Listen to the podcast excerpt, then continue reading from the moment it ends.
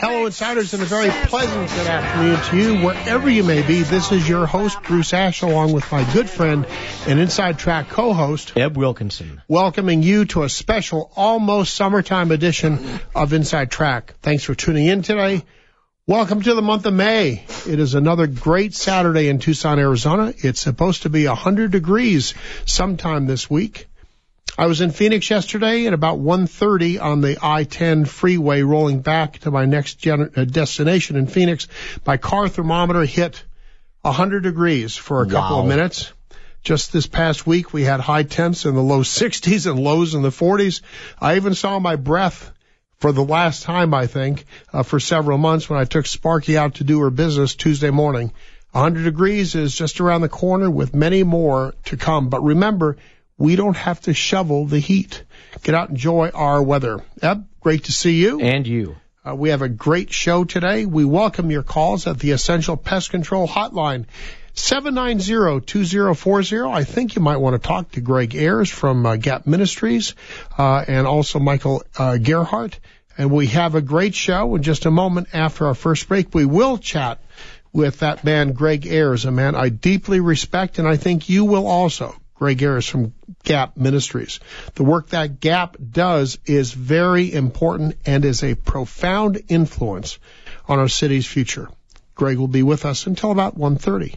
After the, bout, after the bottom of the hour break, still having a problem with my tongue and reading capabilities, um, historian and author of Lincoln's Mentors, Michael Gerhardt, will join us to talk about the men who influenced perhaps one of the nation's most consequential and historic leaders, Abraham Lincoln. I'm very much looking forward to chatting with Michael also. This portion of Inside Track is brought to you by my co-host, Eb Wilkinson, and his partner, Gary Imus from Imus Wilkinson Investment Management, whose baby steps approach to your wealth management is designed so you will never have to solely depend on Socialist Security. Eb manages family wealth from my sister, and he does a great and a fabulous job. Call Eb at 777-1911 and let him help you also. Okay, Mr. Producer, let's take an early break. When we return, Eb and I will talk Gap Ministries with my Tucson hero, Greg Ayers. Stay tuned. We'll be back in a jiffy. Jamie Kipper and her father, Gary Kipper from Tucson Iron and Metal. What are they going to see when they come through the gates? So when they come on in, they'll see our building up front. People have free rein to then go out and look in the yard. So it's not a typical scrapyard with a ton of big machinery. We have a couple of forklifts around, but that's about it just to help move material. So when you come in, it's all organized by material, whether it's square tubing, angle iron, roofing, and then there is a pile in the back, which is still organized and easy to get through, but that's stuff that comes over from the scrap. So we're unique in that we get stuff in from the scrap, which a lot of artists and people will like or reuse, whether it's a sink that someone needs for their house. We sell literally anything made of metal. Tucson Iron and Metal Surplus. Call 209-1579. Stop by the yard. 701 East 36th Street. Open Monday through Saturday. It's termite season. Bugs fear the blue trucks from Essential Pest Control. Go blue at Essential Pest Control. We'll eliminate those bugs, bees, and termites. And stop paying too much to that national provider. Buy local for great service and affordable rates. Call Essential Pest Control because termites fear the blue. Run for your life. Call for the blue trucks from Essential Pest Control. 886-3029. That's 886-3029. Or check online at essentialpest.com. What your country can do for you. Ask what you can do for your country. Wouldn't it be great if political leaders could create that country again? Learn how to do exactly that, one family at a time, with Imus Wilkinson Investment Management. Call me Eb Wilkinson. I-M-U-S Wilkinson.com. 777-1911. 777-1911. Welcome back to Inside Track. This portion of today's show brought to you by my friends Jamie and Gary Kipper from Tucson Iron and Metal Surplus. I talked to Gary recently about a bunch of steel we need for a fence we plan to build at the new house. Everyone can find something for the home or ranch at Tucson Iron and Metal Surplus at super great prices. Go and check out what they have to offer. And don't forget, now that we're going into spring and summer temperatures, this is the time to get ahead of desert critters and pests. Call 886-3029 for Eric Rudin and his great team at Essential to protect your home, business, your kids, and doggies. These are two great locally owned family run businesses you can depend upon. I do, so should you. Greg Ayers was a very successful professional in the financial field when he and his wife, who also held an executive position, said there was more to life than just making money. Rather than taking it easy and giving and living the good life um, that most people would opt for, he decided uh, that his mission was to help kids, heal families, and give greater hope to our community. Greg and Pam have a new dream. They've been doing a fabulous job over on off of Flowing Wells, but it is to continue serving God, help kids, help families, and make our town a better place to live. Greg is going to talk about their new dream for Gap Ministries. Thanks for joining us, Greg. You know, we we were talking during the break about those commercials that Gap has run, and we've seen them on TV, we've heard them on the radio, yes. and they're great. And and uh, I, tell us the story about this young man who who walked into your office because he the, the, the, those ads for anybody who hasn't seen them or heard them, they're about people who have gone through Gap and have changed their lives, the trajectory of their lives and their families. Talk about that young man. It was an incredible moment where a young man came early to the office, knocked on the door. I happened to be just walking through the foyer to see him there because our door is locked and uh, asked what I could help him with. And he said, Hey, I saw your ad over the weekend and my mother drove me down here first thing this morning because just like that lady, her life changed. I want my life to change, mm and I think I need to be a part of this program. mm So I invited him in. We um, uh, went through the application process. I helped him fill it out, got it over to the kitchen. He was accepted in this latest culinary program, and uh, he knocked on my door Wednesday um, uh, morning and said, "Hey, you remember me?" And I said, "Oh, absolutely." And he said, "I just wanted to tell you." This has been the greatest decision of my life.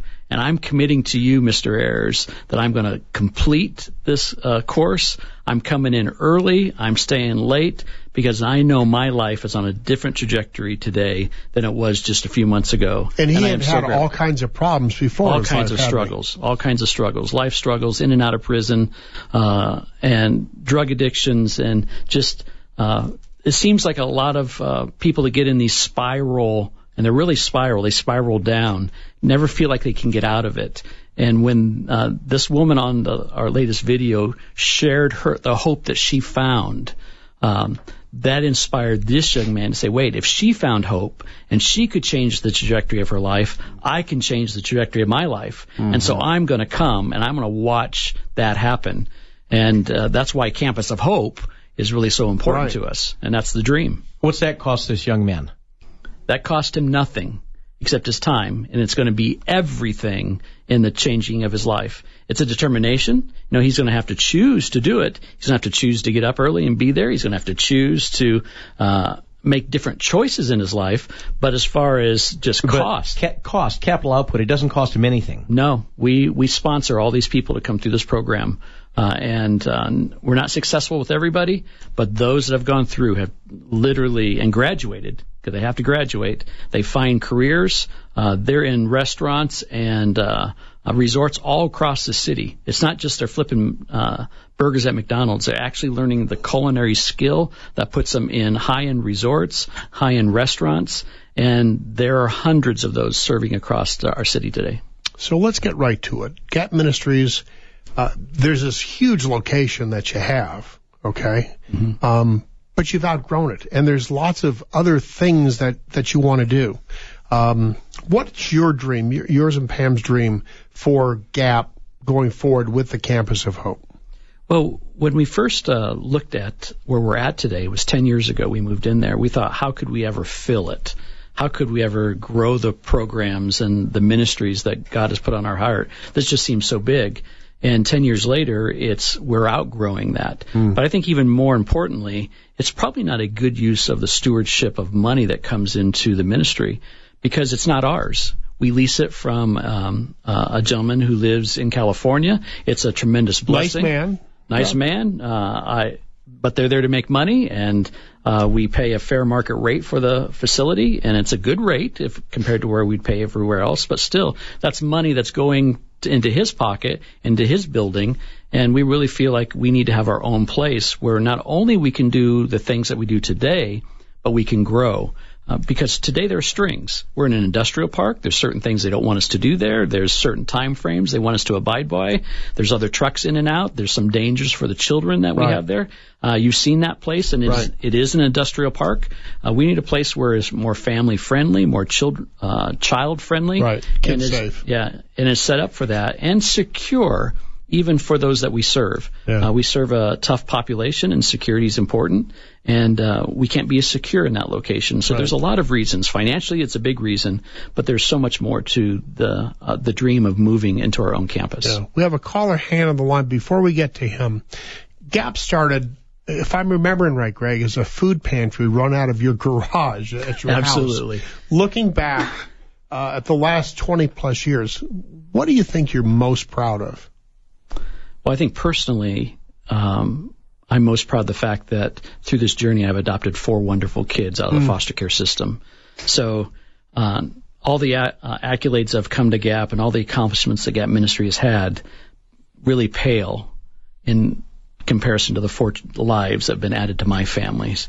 Um, so, So- that's so probably it- the most proud thing as a father. I have these new four four children that are now part of the Ayers family. and Yeah. going to take on the uh, the legacy of the Ayers family into Yeah, generations. yeah. Uh, that I didn't know that. That's a, that's a Yeah. fabulous accomplishment. Yeah, and it's it's incredible. And um, you know, I have six children, two biological and four by adoption.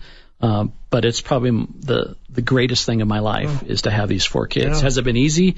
Absolutely not. If many of my kids are listening, they'll say, "Yeah, Dad, I was that I was that tough one." uh, but they're in their 20s now, and uh, they're the trajectory of their lives are tremendous, and it's just been a uh, a very big blessing for Pam and I. Wow. Uh, the ministry's had a lot of moments, and but touching lives. Um, our motto is changing one life at a time, and it's been worth um, everything that we poured in Yeah. because we've given it all Yeah. on this journey. Yeah. Many times God's asked us to give it all, Yeah. and it's been worth it for seeing the lives changed. Right. Uh, Charles Heller's hanging on the line. Uh, Charles, thanks for calling in to Inside Track. You're on with Greg Ayers. Greg, I, I have a question, actually two questions for you. Um, you're actually doing this because you're an evil capitalist and you actually make money on this, right? Well, he, he pulled up in his Bentley. Yeah, absolutely. Uh, uh, we do it because uh, we have a mission from God, and uh, uh, I'm not saying we don't get blessed because God blesses us, uh, and because Well, those four kids Yeah. are part of that blessing. Absolutely. The Bible says that's a heritage of the Lord to have a quiver full of them. Yeah. Uh, so uh, I believe in the Well, blessings of God. So well, well, keep quivering. yeah, And absolutely. the second question is, you only help people that are white, right? Uh, no. Is this a plant from I the mean, show? No, it's not. No, it's not. This is just Charles, who's a smart aleck. Strictly white privilege, isn't it?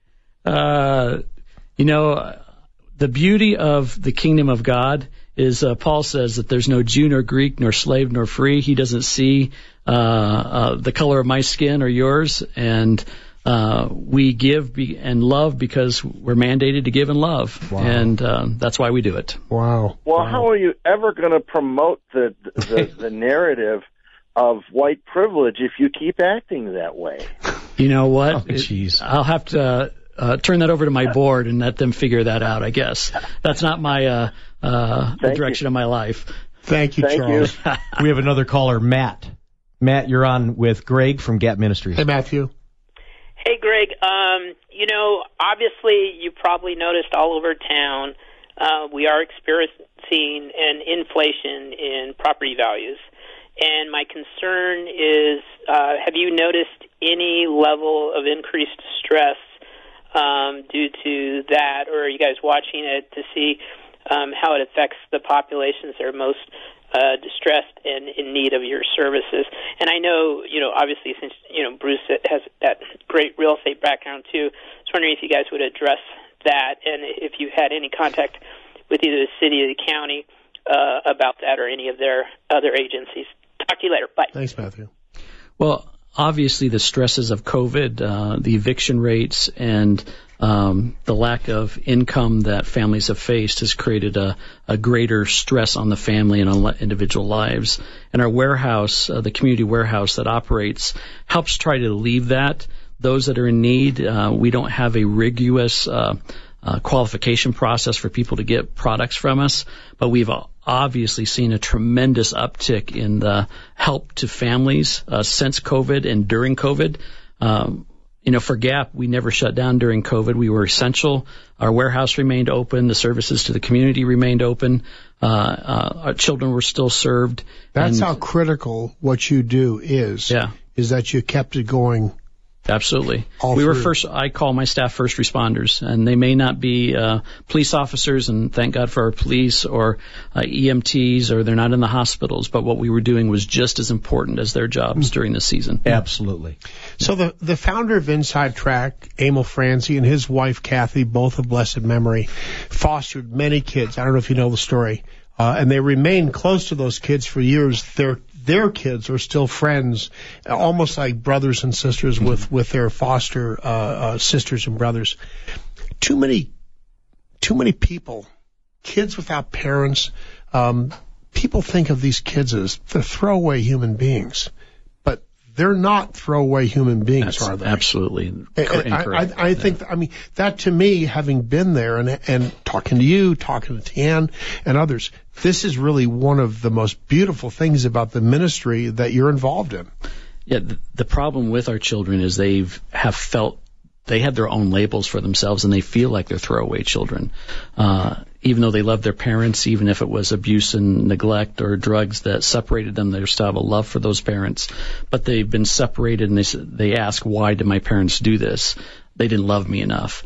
Uh, they float from foster family to foster family, and separation happens over and over again. And these people just don't love me enough. And so they end up uh, at the end of this course saying, I am a throwaway. Nobody cares really about me. And then they begin to reject people before people reject them because they, they don't want the hurt of that rejection. And so then that just makes the problem even greater. And the attachment uh, issues that foster children have and carries over into adulthood uh, is one of the real main reasons why we have a family model and we try to break that cycle. That even their, though their behaviors are tough, even though it's a tough moment, uh, I will always love. I remember having a struggle with my daughter, and if she's listening, she'll probably be mad that I share this. But she was mad at me, and she told me, "You're not my real dad." And uh, in that moment, I walked out of a room mad because here I'm. Hey, you don't know what I sacrificed to make you my daughter, and I walked out mad. And I realized the Holy Spirit just hit me in the chest and said, "Wait a minute. Will you love her always, unconditionally, whether she never loves you?" Because that's what she deserves and that's what she needs. And that is really the heart of most of the people that work for Gap Ministries and worked over the years. I'm going to love even when there's a rejection of love on the other side. It's not reciprocal. Sometimes it is. And we have people that call my wife and they still call uh, young people and they still call her mom. And they haven't, she hasn't been a mom to them for years and years. Uh, but they felt love. And so, um, it's really critical that we break this and we love unconditionally, even if we never get it back. And child after child after child comes back as after adults and said, you know, this was the first place I felt loved. Mm-hmm. You were the first family that loved me. And I, even though we separated and they aged out and they went their separate ways, they find us and tell us how much those moments meant to them that changed the trajectory of their life.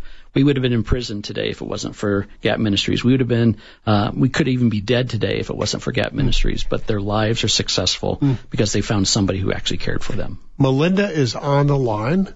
Uh, no, or Sue is on the line, and she wants to talk with us. Sue, you're on with Greg Ayers. Welcome to Inside, welcome to Inside Track.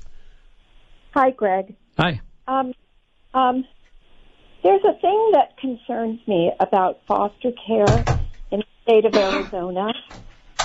91% of children who are seized by CPS slash DCS are taken for various forms of neglect and uh, not abuse.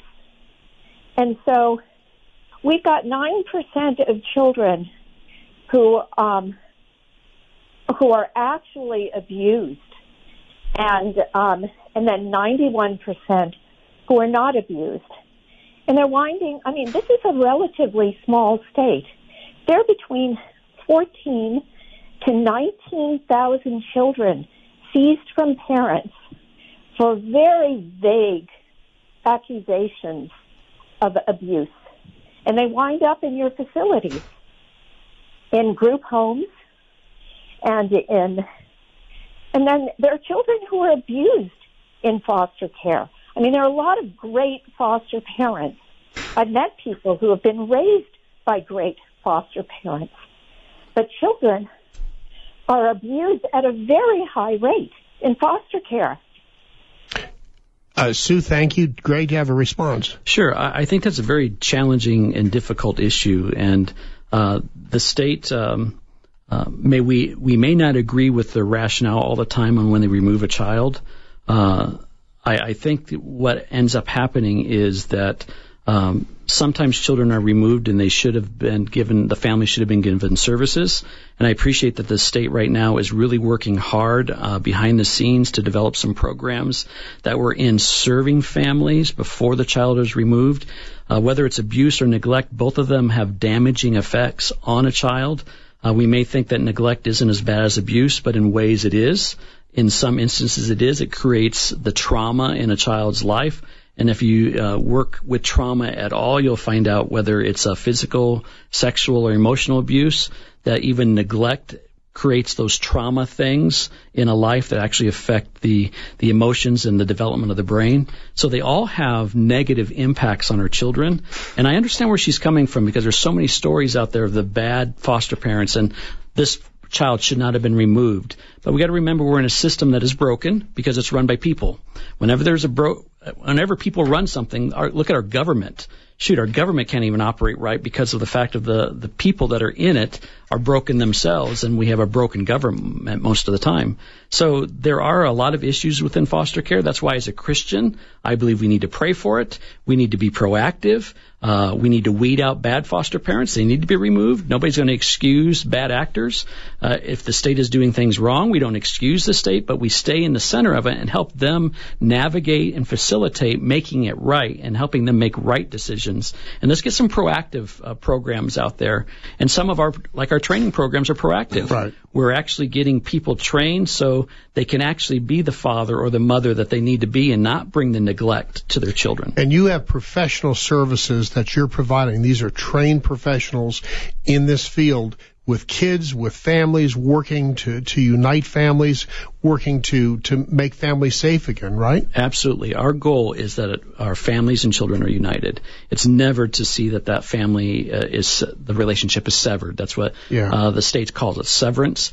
Uh, our desire, our prayer for every family that we uh, come in contact with, God, restore that family because your design for life you know, one of the greatest um, uh, poverty cycle issues uh, and uh, and uh, substance abuse issues is the broken family. Yeah. And if we can restore the family, even if it was broken prior to this very moment, but restoration happens, that is the thing that actually changes the trajectory of a family tree. So one last question, and, and thank you, Sue, for your call. Uh, one last question because we're we're short on time. So you want you want to extend what Gap Services is doing today. You want a new campus of hope. Tell us about that quickly and and how people can get involved. Yeah, you can go to our website uh, and you can find out more information about Campus of Hope. But it's really important that we have our own place. It's really important that we're able to expand our ministries. It's it's really important that we'll be able to tailor some of the services that we do for children and families on our own location. And it's really important that we save dollars. Uh, we're throwing money away leasing a facility, and if those dollars could be saved and put back into programs in that serve our community, we're actually going to serve more people. We serve thousands of families every year, uh, and hundreds and hundreds of children every year, and those numbers could increase if we could steward our dollars and not pour it into facility as much as pour it into the lives that God's called us to change.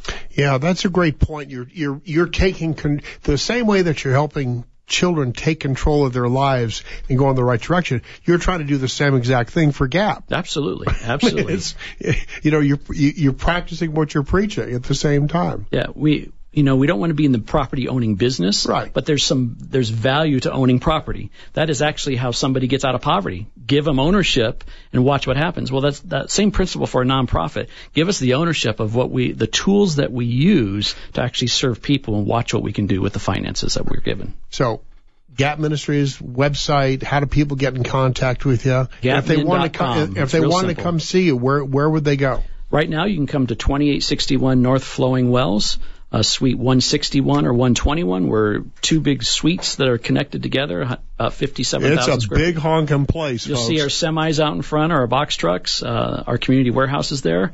Uh, or visit our website at gapmin, that's G-A-P-M-I-N dot com.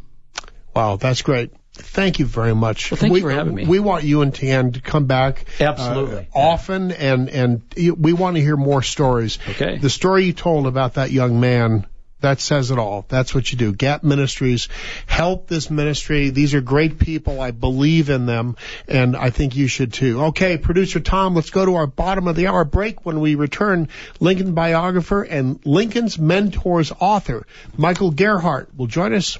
You're listening to Inside Track. Stay tuned. Eb and I will be right back. I'm proud to welcome my good friends at Tucson Iron and Metal Retail to Inside Track as an advertiser. Jamie Kipper and her staff are conservation experts. They sell round and square steel tubing, metal plate and roofing materials, as well as new and used steel, aluminum, and stainless steel to ranchers, artists, interior designers, roofers, and do-it-yourselfers, just like all the listeners here. Tucson Iron and Metal Retail is open Monday through Fridays, 8 a.m. to 4.30 p.m., and Saturdays, 8 a.m. to noon. Tucson Iron and Steel Retail, 701 East 36th Street. Call 520-209-1576 or go to TucsonIronRetail.com.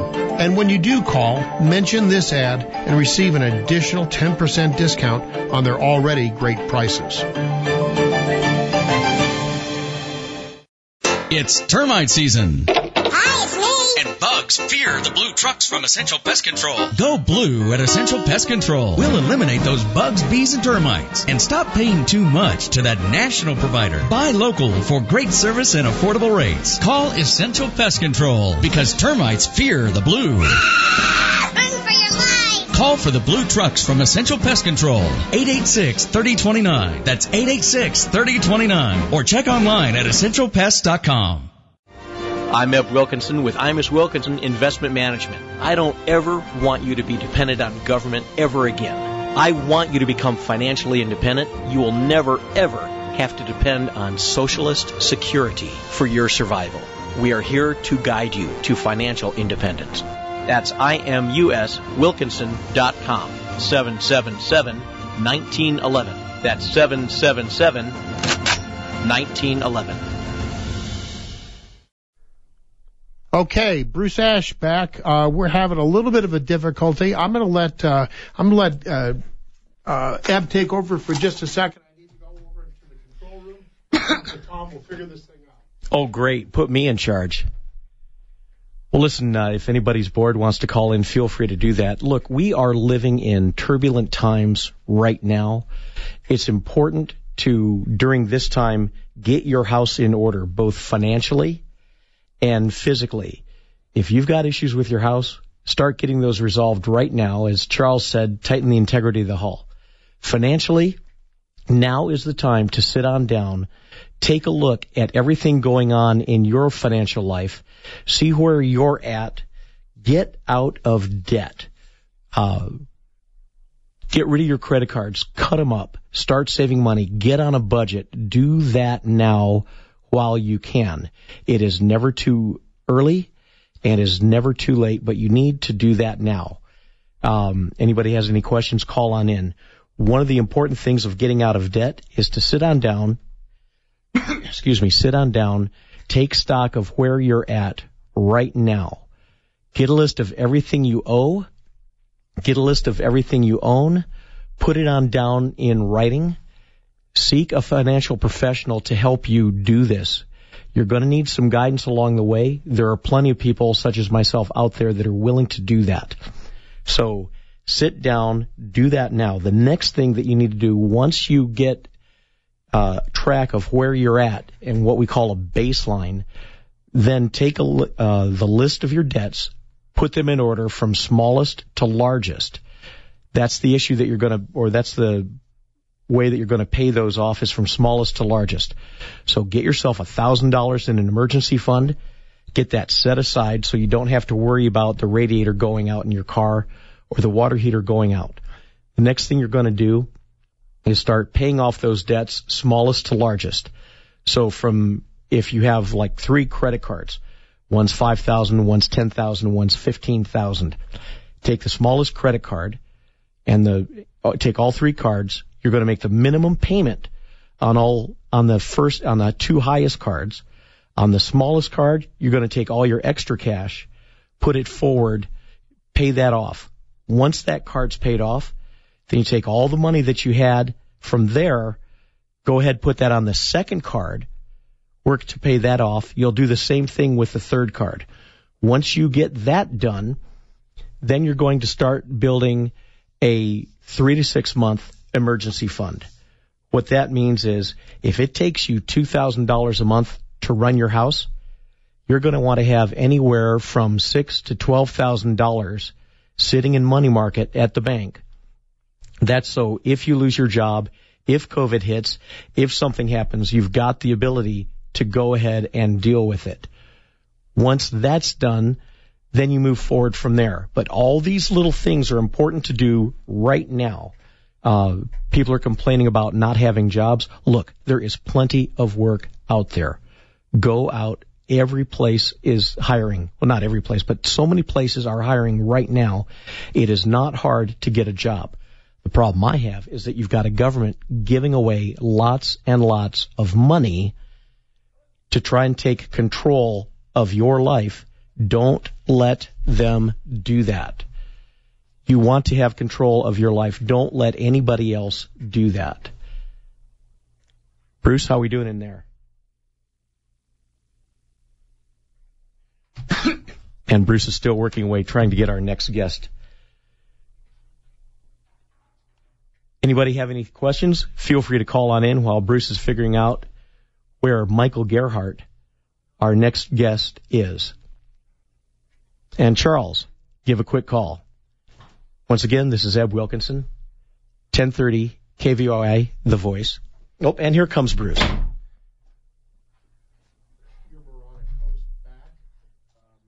We have the right number for Michael, and he'll be with us in just a moment. Kind of throwing off track just a little bit, but Michael is a smart guy, and uh, we had to wait a little while due to my incompetence, but we're going to get to him right here in a second. Um, Did we not have the right number? Uh, I didn't have the right number. I wrote it down wrong. All right. Here we go. Okay. Michael, you with us? I'm here. All right. Eb and I are pleased to introduce our special guest today, author of Lincoln's Mentors, Michael Gerhardt. Michael, welcome to Inside Track. Hey, tell us, why did you decide to write Lincoln's memoir, uh, Mentors? Well, that's a good question, and I appreciate your allowing me to uh, be on to answer it. Uh, I I've always been interested in how the Constitution works um, outside of the courts. Uh, typically, we think of the Constitution only mattering in a court of law, particularly the Supreme Court. And I just thought um, it's got to matter somewhere else, or at least I hoped it did. And so I've always been fascinated by what happens in Congress when it has to deal with a constitutional issue. How do presidents deal with constitutional issues? And when you ask that last question, you inevitably end up thinking about Abraham Lincoln because he had a lot of constitutional issues he had to wrestle with as president of the United States, including how to preserve the, the Constitution in the midst of a civil war. So I became really interested in how Lincoln went about doing that and how he learned uh, about the Constitution and how he taught himself to be a leader. So you're with the National Constitution Center at the University of North Carolina. You're the Burton uh, Craige Dish Distinguished Professor of Jurisprudence at the University of North Carolina Chapel Hill. Lincoln had little formal education, but he is thought of as being one of our greatest presidents We know he read. How did his great intellect develop as a youth and a young man through his reading? We'll get to the mentors in a second, but do you think that that helped him uh, in in growing and understanding this country? There's no doubt about it. There's no doubt about it at all. He he was an insatiable reader, uh, he, he, uh, particularly at a young age. He just always was uh, fascinated by books, got interested by in books. His his uh, biological mother, um, unfortunately, she died when he was very young. But uh, before she died, she read books to him, and got very interested in that. And his stepmother brought books with her when she came to live with them, and he got interested in those books too. And so these two women, I think, really uh, interested this young boy in the written word, particularly how books could be a, almost a means to travel, to discover the world, and to discover history. And so he read about George Washington and uh, the founders. He got really fascinated by them, and he would try and get his hands on other books about them. And and this was just an interest of his that followed him his entire life. So as president, he would be interested in reading up on the subject, He'd try and educate himself about war, for example. And this was one of his uh, distinctive attributes. People who interacted with him uh, constantly remarked on how Lincoln had books around him, and he would be reading about uh, subjects and history as a way to help them understand issues and, um, and the Constitution. So, is it safe to say that Lincoln didn't learn from mentors necessarily that he admired, but some that he didn't agree with? For example, Andrew Jackson and Henry Clay come to mind? Yes. Um, so Lincoln um, had a number of special attributes. One was that intellectual curiosity I was just talking about.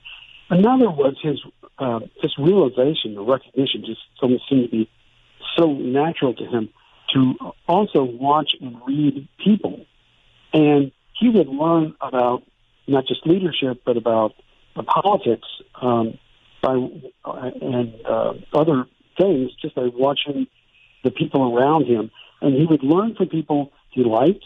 For example, Henry Clay, the great uh, leader of the uh, um, leader that uh, ultimately led a party that eventually became known as the Republican Party. Right, the Whigs. And, yes, the Whigs. And then he also uh, came of age. The first presidential election he participated in was one that pitted Andrew Jackson against Henry Clay.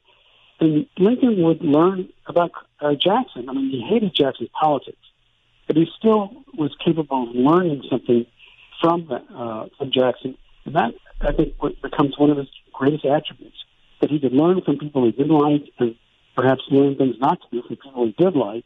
And this was how he uh, was throughout his entire life. Could there ever have been two more different personalities in the White House than Jackson and Lincoln? not, not really. I mean, Jackson was famous for his temper, famous for his intensity, famous for trying to represent the, common people. He was the first uh, genuinely populist president. But Lincoln understood that Jackson had been reelected to the presidency was a very special and unique uh, president and leader. And so Lincoln grew up among Jacksonians. He understood Jackson's appeal to a number of people, including his father. And that was something Lincoln then used to his advantage when he became president. So he had in, the, in his uh, presidential office in the White House one presidential portrait. It was of Andrew Jackson and it became something he, he claimed inspired him. He, he'd bring former Democrats into that office and point to the Jackson portrait, and it was basically a way to almost bond with people who'd once been Democrats, but also show those Democrats he could be fiercely um, independent and fiercely in charge of something like protecting the country during a war, just like Jackson would have been. Hmm. Abraham Lincoln served uh, one term in the U.S. Congress how much direct contact do we think he had with the great men of those times and his mentors? We, we think he had some contact with some of the great leaders of the time, but it probably was not a lot. Uh, so, for example, um, James Polk was president, but Lincoln was a, a very big uh, critic of Polk, and Polk was Jackson's protege. They likely were in the room at the same time on a couple of different occasions, but there's no indication they had any kind of lengthy interaction at all. Um, there were great leaders in the House. He, be- became friends with John Quincy Adams while he was there. John Quincy Adams was really the last of the founders generation, and that was very um, impactful on Lincoln.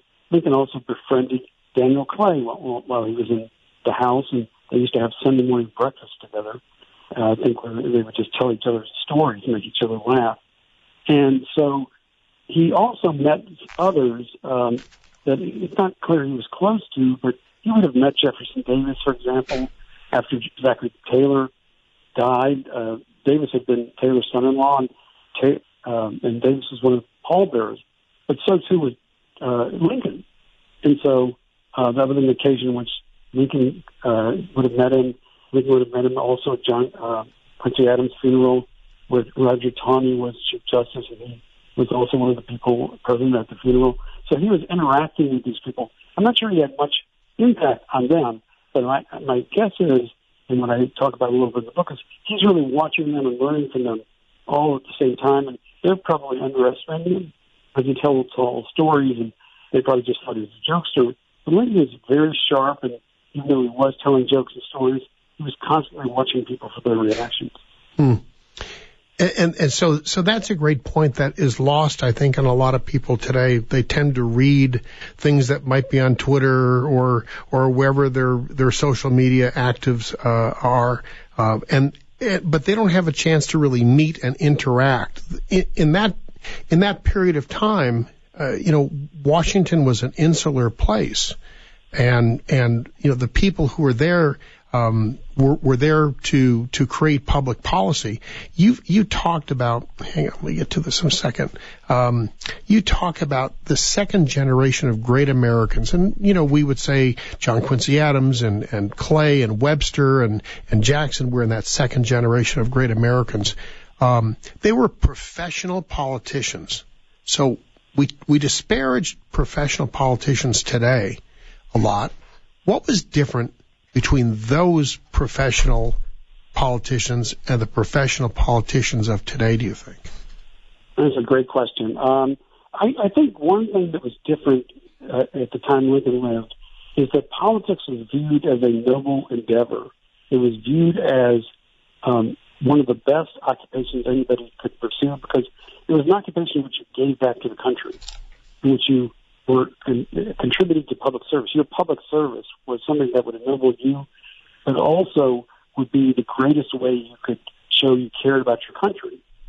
And so, uh, as you just pointed out, all those people you mentioned were professional politicians.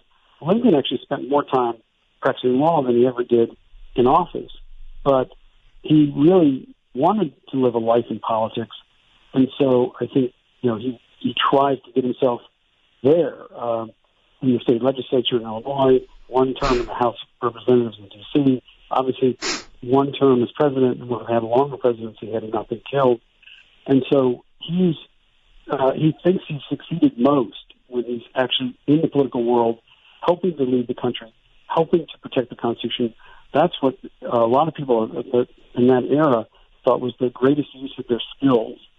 Um, and, and of course, they were dealing with really big issues: um, slavery, should we maintain it? Should we get rid of it? How do we get rid of it?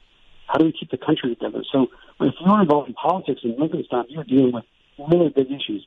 I think today um, uh, political parties have just become even stronger than they were in Lincoln's day. They were pretty strong then, and people serve the, the party to uh, uh, to a larger extent sometimes than the country. I think the second thing is today. I think um, because the media is much more omnipresent and all around us, the politicians really get don't just get promoted in the media; they also get trashed in the media. Yeah. And it just happens more often. They get promoted more, they get trashed more. That was happening in Lincoln's day, but it was, uh, roughly speaking, one step removed really from what the, the people were actually doing because there was less media then.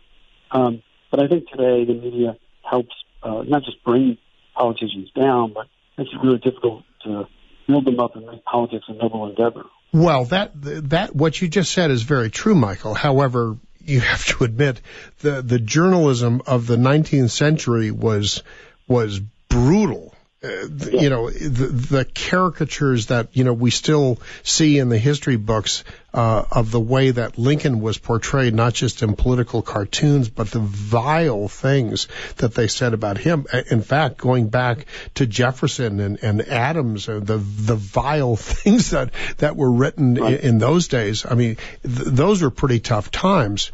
Um, you you said he admired Henry Clay for his rhetoric and compromise and and and learned not just from his successes but his failures he he really was somebody who did learn from other people's failures don't you think Yes, I, that was again a great uh, part of Lincoln's success as a person and ultimately as a leader.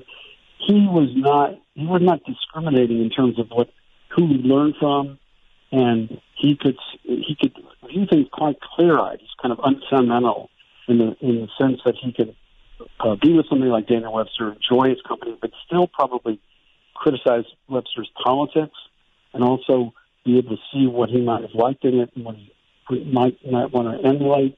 Clay was the great uh, was one of the great orators, as, of course so too was Webster. Um, but Clay's politics were, really Lincoln's politics. So Lincoln Clay as really the ultimate ideal in the political world. So he studied his speeches, he memorized his speeches, he'd walk around reciting them. Um, he'd also catch. I think he was president at least once did give a speech. He was kind of listening very attentively. Um, and you could see that one of the great attributes that Clay had was this, uh, that he was a great rhetorician. At the same time, Clay was so ambitious to win the presidency, he might uh, might have been viewed uh, critically as somebody who was too ambitious. He changed positions too often to please people, and I think Lincoln would have seen that as a problem, and um, and of course didn't uh, emulate that part of Clay once Lincoln became a national leader. At the same time, Clay, I think, um, would have been somebody who was famous for compromise, sometimes called the great compromiser. And Lincoln learned from that in the sense that Lincoln understood that compromise was extremely important, even on big issues. And he comes into the presidency as somebody who really lived a life of being very adept at trying to find middle ground between people. And you can see how Lincoln, in his first years as president, is trying to figure out a middle ground, can't find one, and of course he uh, leads the um, Union in the Civil War. But as he, as he does that, he's still trying in Washington to find ways to sort of bridge gaps between people. Not many leaders are trying to do that, but Lincoln's trying to do that repeatedly throughout his presidency. Hmm. And we know Lincoln was was a great supporter for the end of slavery and, and for freedom yeah. uh, for for African Americans living in this country. Um, I watched, um, I think it was a C-SPAN, but maybe just a regular YouTube video of a uh, conversation that you had with the National Constitution Center. I think uh, H.W. Brands was part of this uh, yeah. uh, series, and and I, I learned something uh, watching that. Um, did Lincoln once say that he supported mob action, meaning slave uprising? Uh, can, can, you give some context to that? I, I was surprised. I hadn't heard that because we always think of him as being so temperate in his speaking. Well, yes, I, I, um, it, it, it comes up with me, but, it, but Lincoln's position was he actually opposed mob action. He was really always for uh, what he would call the rule of law, and uh, when he gave a, uh, a speech that becomes famous much later called the Lyceum Address, he's still a young man. In that speech, he's really criticizing Jackson for um, being king mob, and he's criticizing mobs for acting lawlessly. Um, so that was how Lincoln viewed it early on, but I think that view stuck with him. And later, of course, in the Civil War, uh, Lincoln is quite critical of the mob that's trying to rebel against the Union. That would be the Southern Army and those people backing the Confederacy. Lincoln views them as treacherous and troublemakers. And Lincoln was always somebody who tried to live uh, within the law, not outside of it. Hmm. Um, Lincoln was a great lover of humor, and he used it frequently to disarm or inform those that he dealt with. Who amongst his mentors may have been uh, gifted with that same sense of humor uh, that they utilized? Do you think any of these Lincoln's yeah. mentors, you know, sort of um, uh, helped Lincoln develop that humor, or or did he have that from the beginning? Well, I think both are true. I think he was uh, his father, uh, Thomas, was uh, repeatedly a very famous storyteller. So Lincoln, as a young boy, of course, is going to witness that. Lincoln, I think, discovers very quickly when he's young that he he can make people laugh. So he acts out scenes in the Bible, but does it um, to make people laugh and makes fun of people um, all the time, uh, and that's part of his good humor. He learns stories and uses them to make points all the time. Uh, the one leader um, uh, on the national scene that does that as well is Henry Clay. So Lincoln is going to. I think it's another reason Lincoln is attracted to him as a mentor. Uh, he models himself to some extent on Clay, and Clay uses humor to really skewer his enemies. And Lincoln was merciless in doing that, all up until he becomes president. Then he kind of takes a step back and doesn't use the humor quite as bitingly as he had done before that. There's still occasions he'll do it to kind of keep people, knock people down to size, um, but he's a little more discreet on how he uses his humor once he becomes president. Hmm. Um, I, I hate to I hate to sort of inject uh, uh, public you know pop culture today, but the Spielberg movie Lincoln really does mm-hmm. get into you know the, the the humor and the way that he used sort of wit uh, to to get over on others and yeah. also to put them in their place. Is that really? I mean, did those sorts of things really happen? Is there some sort of documents uh, that that that verify that, or is that just kind of made up whole cloth? I, I think um, it, it. I think it is. It is definitely documented, um, and and Lincoln was very um, deliberate about it. Uh, it, it, the movie beautifully displays the telling stories and driving some people crazy. I'm sure that was true then, um, but what we, what we do know is that Lincoln was again very adept at using humor to basically try and get people um, not to calm down, but also to get them um, to show some light in the time of great darkness when the Civil War was going on. And there is an, an episode, and I describe it in the book. It's well documented when Lincoln, um, on the, at the cabinet meeting where Lincoln's about to introduce the Emancipation Proclamation, when the cabinet comes in, Lincoln's actually sitting there reading a book and laughing. Uh, and Lincoln, by the way, could put on a good show when he had to. Um, and Lincoln explains that this is this book is a very humorous book, and he wants to share some of it with the cabinet. So he starts reading some portions out of it. Clearly, some people in the cabinet, let's say, like Seward, in particular, Chase, they're not particularly happy that Lincoln's doing this. And when they and nobody laughs, Lincoln says to the, the cabinet, "Look, you've got to learn to laugh. You got to be able to laugh at a time like this. I mean, you've got to find um, something good, you know." Um, and that I think is what um, that's clearly uh, who Lincoln was and what he was trying to do with the humor, trying to make sure that people didn't ultimately take themselves so seriously at, at, a time when everything else is so serious. That they could somehow relax a little bit with humor, um, and humor could kind of lighten our souls a little bit.